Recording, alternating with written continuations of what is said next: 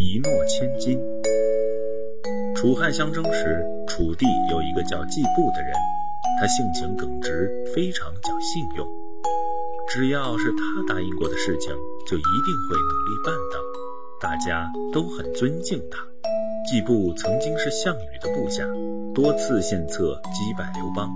刘邦当了皇帝后，下令通缉季布，悬赏黄金万两。这时，敬仰季布的人都在暗中帮助他。不久，季布到山东一家姓朱的人家当佣工。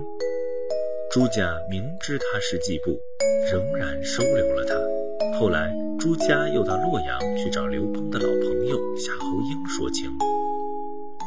刘邦在夏侯婴的劝说下，撤销了对季布的通缉令，还封季布做了郎中。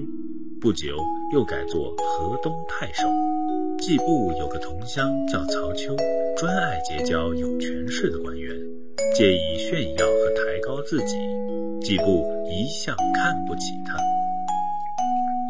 有一天，曹丘来找季布，不管季布的脸色多么阴沉，话语多么难听，曹丘都表现得恭恭敬敬。